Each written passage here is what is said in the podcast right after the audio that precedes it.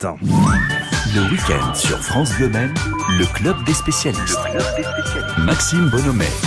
Dans le club des spécialistes, on retrouve maintenant Armel Labbé, antiquaire, président de l'association du village des antiquaires brocanteurs dans notre département, c'est la Chartre sur le Loir, au sud Sarthe. Bonjour Armel. Bonjour Maxime. Avec vous, chaque week-end, on parle de l'actualité, ça c'est le dimanche, et puis bah, le samedi, vous nous parlez d'un sujet bien précis. Alors aujourd'hui, c'est le cinéma, vous avez changé de métier Armel? Oui Maxime.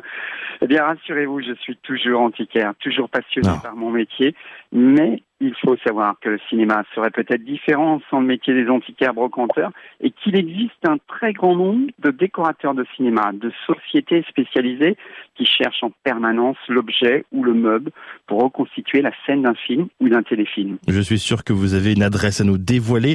Je sens que vous allez euh, nous faire rêver ce matin. Eh bien oui, Maxime. Derrière les mystères des décors du cinéma, il y a tout un monde caché, secret, celui des loueurs.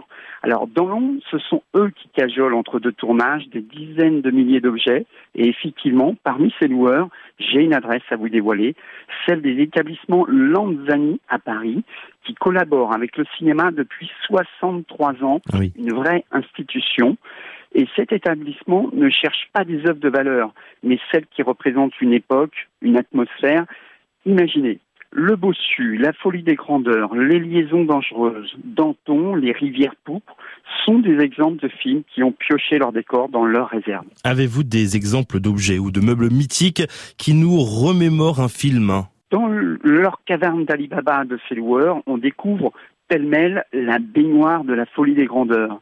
On reconnaîtra le mobilier de Gaë Olenti qui a servi au décor de la scène mythique du film La piscine, réunissant Alain Delon et Romy Schneider.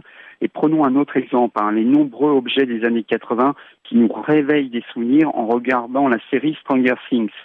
Finalement, sur leur étagère de ces entreprises se trouvent des accessoires qui racontent à leur manière l'histoire du 7e art. Mais pourtant, euh, pour les films de science-fiction, les films fantastiques également, il n'y a pas besoin de brocante. Vous avez raison, Maxime. Sauf que cette fois-ci, c'est le cinéma qui a apporté un stock incroyable à la brocante. Les produits dérivés par des maquettes, des jouets, des costumes et j'en passe. Et croyez-moi, certains sont très recherchés, hein, comme tous ceux qui touchent à Star Wars des années 80, des robots célèbres, des statues d'aliens. Le monde de Harry Potter est déjà recherché.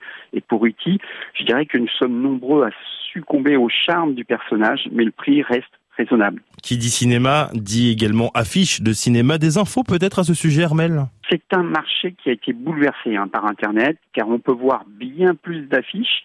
Les prix sont parfois à la baisse. Les collectionneurs des films des années 30-40 ne sont plus tout jeunes, donc moins recherchés, sauf pour des grands classiques. En revanche, les affiches des films des années 60-70 ont pris de la valeur. Et attention, c'est un marché qui reste très international, car les cinéphiles connaissent le cinéma de nombreux pays. Bien évidemment. Enfin, est-ce qu'il y a des meubles actuellement en vente à la Charte sur le Loir et qu'on peut retrouver dans un film? Oui, une commode 18e, actuellement chez Brocantique 72, provient d'un récent déstockage de sociétés de cinéma. On trouve de nombreux objets chez Grégoire Courtin. Et puis n'oublions pas que de très nombreux meubles ont été choisis cet hiver, récemment donc euh, dans de nombreuses boutiques mmh. de notre village, de la Charte sur le Loir pour le film de à Blois d'Olivier Marchal. Vous voyez, Maxime, sans la brocante, eh bien, les premiers rôles ne tiendraient peut-être pas l'affiche. Merci beaucoup, Armel Labbé. On a donc été au cinéma avec vous aujourd'hui et on vous retrouve dès demain sur France Bleu Men. À demain, Armel. À demain, Maxime.